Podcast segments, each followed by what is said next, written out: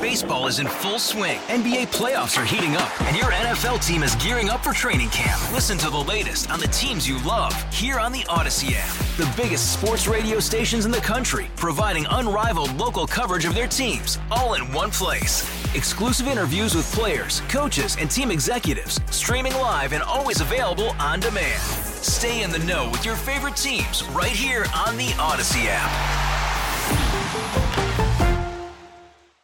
This is Buffalo Means Business on News Radio 930 WBEN. I'm Randy Bushover. The show is designed to shine a spotlight on local business as a driving force in our lives.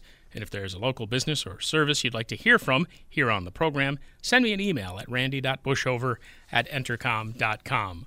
I am with Anthony Amigone, who is president of Amigone Funeral Home and Cremation Service. And uh, we could talk about any number of things, uh, Anthony, but uh, specifically, uh, you mentioned you wanted to target the pre-planning aspect of uh, arrangements. And uh, just a, a, brief background from my perspective: uh, father and mother had uh, put already together something where cemetery plot was paid for, and unfortunately, it came into play because my father passed away a couple of years ago. Most people don't have that kind of forethought, though. So, uh, aside from just that particular aspect. There are a number of things that people really need to take into account. Well, firstly, uh, Randy, thanks for having me here today. And um, I, I think what people are doing today is, is and it, it takes a certain maturity in people. They get to a certain point, and I think they get concerned about what's going to happen. Um, I was just on a funeral the other day, and the person giving the eulogy really defined what prearrangement was. You know, the person found out um, this is one one um, need that somebody would have, but they found out that they were sick, and they immediately went to their family and said, "Here's what I'd like to do for my funeral." This person was rather young, so you wouldn't think about that until the need is approaching you. As people get older, and that could include myself, you start to think, "Hey, what would I do? What would I want to have happen?" I believe there's really three types of different services that people select. You know, there's the economical choice, the traditional choice, and then nowadays there's a modern, more alternative choice where people are starting to get different ideas of how they want to celebrate their life.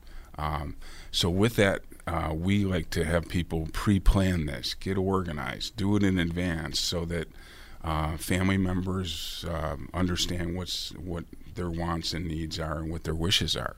You can poll uh, family members who've discussed arrangements with their loved ones, and you might go to three different children, and the three different children have all basically had the same conversation with mom and dad, but they interpret it differently. So what we like to see people do is we get it, we get together with them. And by the way, there's no um, need to prepay. You can if you wish. Many people who go on on Medicaid need to prepay. Um, but we get together with them and we go through those wishes and we document it. That way, there's a clear document in place so that um, they have a guide, they have something they can work from. And that's one of the true benefits of it. And people have a peace of mind that it's completed. And what we promise the people is to make sure this is done correctly, it's done according to their wishes, uh, and especially when people are concerned about cost in that today, okay? uh, it, this gives you an opportunity to really do that in advance so you have everything in order. Well, if, if you don't mind, is, there a, a, breakdown or a range? You mentioned the, the economics, traditional version, and an alternative version. Do each of those have a quote unquote price tag, or does that kind of vary uh, again by the person's wishes? It's it's it's kind of like anything else in this world. What I'm what I'm describing more than anything else is people's mindset going into it. Okay, they okay. might be saying, I really need to look at the cost. That's what's important to me. Other people say, I want to stick to the family tradition. I want to stick to the religious tradition. And then other people are saying, I want something more modern and alternative. With each of those, there are different costs depending on what you do with each of them.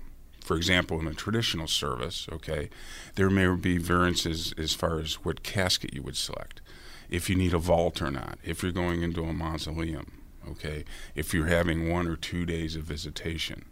So those there could be variables as far as cost there. Same with modern and, and alternative, where um, you're using uh, the funeral home as a chapel, or you're you're going someplace else, but you just need staff and supervision for that. Um, they've had services out on the top of ski hills, okay, but many times we'll go there and we'll supervise those events. We'll do the printing, we'll organize it, we put things in the paper. Um, so, and then with costs, if, if somebody's interested in costs and they're working within a budget, okay, then you need to take the time to explain all the different costs. And, and if they need to keep the costs low, we can certainly help them with that as well. This is Buffalo Means Business on News Radio 930 WBEN. We're speaking with Anthony Amigone, who is president of Amigone Funeral Home and Cremation Service. And uh, pre-planning is uh, the basic thing that we're targeting here. And you mentioned, uh, you know, picking out a coffin. Also, the the option to uh, have the coffin open, closed, and uh, maybe even not a coffin if someone is uh, perhaps using the cremation aspect of your services. All of those things are, are things that people need to make sure that they outline. And I'm, I'm guessing rule of thumb, always get it written out? Well, we'll we'll prepare a document. That, what we do is simulate as if a death has occurred. So, in other words, when you talk to us, uh, we go through every aspect of it, okay, and go through all the options involved. And then in the discussion, we discover what the people's needs and wants are. So, for example, if you're going to have a visitation where the casket's open, that's that's somewhat traditional. There's an art involved in that. There's embalming involved involved in that, um, and that's that's still very prominent in our in our community and in our culture to do that. Uh, some people have never done that. Some religions have never done that. So uh, that's what their tradition is: is not to do that. Some people. Um, I was just over in Europe visiting funeral homes, and one of the interesting things there is they they don't have the visitation where the body's present. They're starting to do it more. The funeral homes there are being designed with visitation rooms where the body's viewed. So that these are all different choices. It all depends on your emotions and, and what your desires and needs are. And uh, again, drawing from experiences that I've had, another part of the pre-planning process is perhaps uh, again we're assuming the person is still alive writing your own obituary because otherwise it's left to the remaining relatives to kind of piece together and remember the high points of your life because that's what we like to do the celebration of life and remember people in a positive way. The story of the person's life. And that's going to be even more um, valuable as time, uh, as, as technology improves. You don't have to be dependent on the newspaper publishing the story we can do the story at our website with um, written by the family, con- contributors from the family, and then it's written in a way that elaborates on different things that are important to people.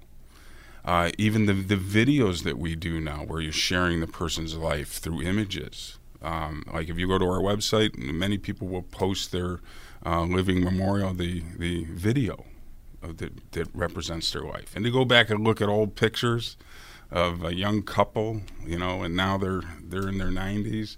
Um, it's just a great way for people to express it. I learned this when I was young. I remember when my uh, grandfather passed away up in Canada, and I was going through some of his papers, and I found an obituary from my great grandfather and the story of who he was as a person, which I never knew. No one ever told me.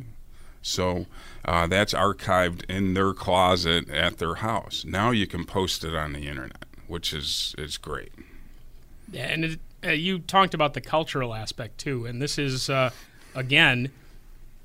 I don't want to assign a religion to it, but uh, the, the way that we do it in this country, as you mentioned, different than others, but always, again, I go back to the celebration of life aspect that I talked about. Mm-hmm. It, that seems to be the way that we want to remember people or be remembered. And that kind of comes into play with what we're talking about with the prearranging. It's very interesting. What's happening, what I notice as a funeral director, is the terminology is changing. The events aren't changing as much as the terminology is changing. Um, and it's we have emotions. We cry when we're sad. We cry when we care. Okay. I think a lot of it is people want it to be an uplifting experience. So we'll do everything possible to make sure that we can provide that. But there's still the reality of what's going on. You know, you, you don't change the end of a sad movie when it, you know, so it still brings on the same emotions. Uh, but we can do things so that you can laugh and cry at the same time and smile and cry at the same time. So that that is what it, people are trying to do. They're trying to share the life of their loved one in a way that's much more positive than it used to be. And you and your staff have, have uh, conducted any number of these uh, for people. What are the the basic things that people kind of forget when they're doing the prearranging because they get kind of maybe caught up in the emotions? Well, the pre see here's an advantage of a prearrangement. Not it's not necessarily as emotional. What's what's emotional is when a death occurs and nobody's ready to make those decisions. So that's why you'd be surprised how many people are prearranging because they want to avoid this in the future. They especially the parents. They're saying, "I don't want to put my children through this." Okay, I'm going to make all the decisions for them. I'll make it crystal clear. Here's what we'll do. So the emotions of it are less at that time.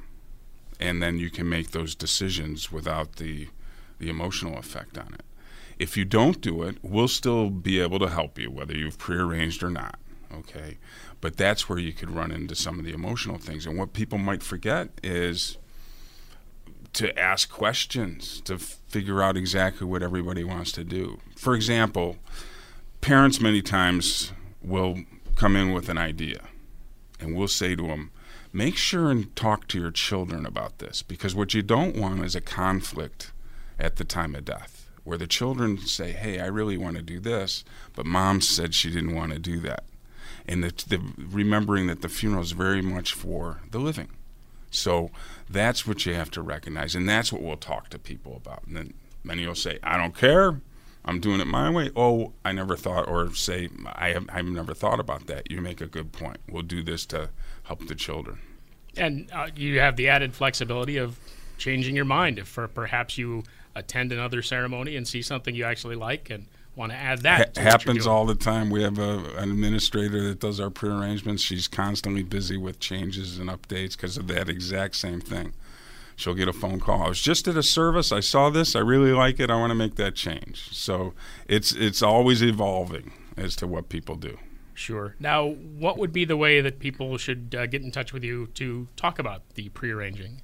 Well, they can call our main office, which serves all our um, locations around Western New York. Um, our main number is 836 6500. Uh, you can also visit our, our website, Amigone uh, .com and Amigone forward slash plan is where you can get some information on how we do prearrangements. Uh, like I said, there's there's no obligation. People coming and meet with us, get an idea what's involved, go talk to their family, and then they can come back in and finalize. And then people, especially for Medicaid, it's really important to know for Medicaid that you're allowed to uh, pre-plan your funeral, take take the money that's necessary, set it aside, so when you're finalizing your pre, your Medicaid application, that money's entitled to be yours, uh, so that you have that available for your funeral. So we do that a lot with people. Well, very good. Appreciate the opportunity to get that information out to people, and thanks for stopping by. Randy, thanks so much. That's Anthony Amigone. He's president, Amigone Funeral Home and Cremation Service, and this is Buffalo Means Business on News Radio 930, WBEN. Hey, Rob Bradford here. I have set out on a mission with my good friends at FanDuel to prove what I have known for some time baseball isn't boring. Now I have a daily podcast to prove it with some of the most notable people in the baseball world screaming baseball isn't boring from the mountaintops or at least agreeing to come on our show. Players, managers, GMs, and yes, even the commissioner of baseball, Rob Manfred. It has been a constant wave of baseball's most powerful voices. So join the revolution. Subscribe and soak in Baseball Isn't Boring. Listen on your Odyssey app or wherever you get your podcast. You'll be glad you did.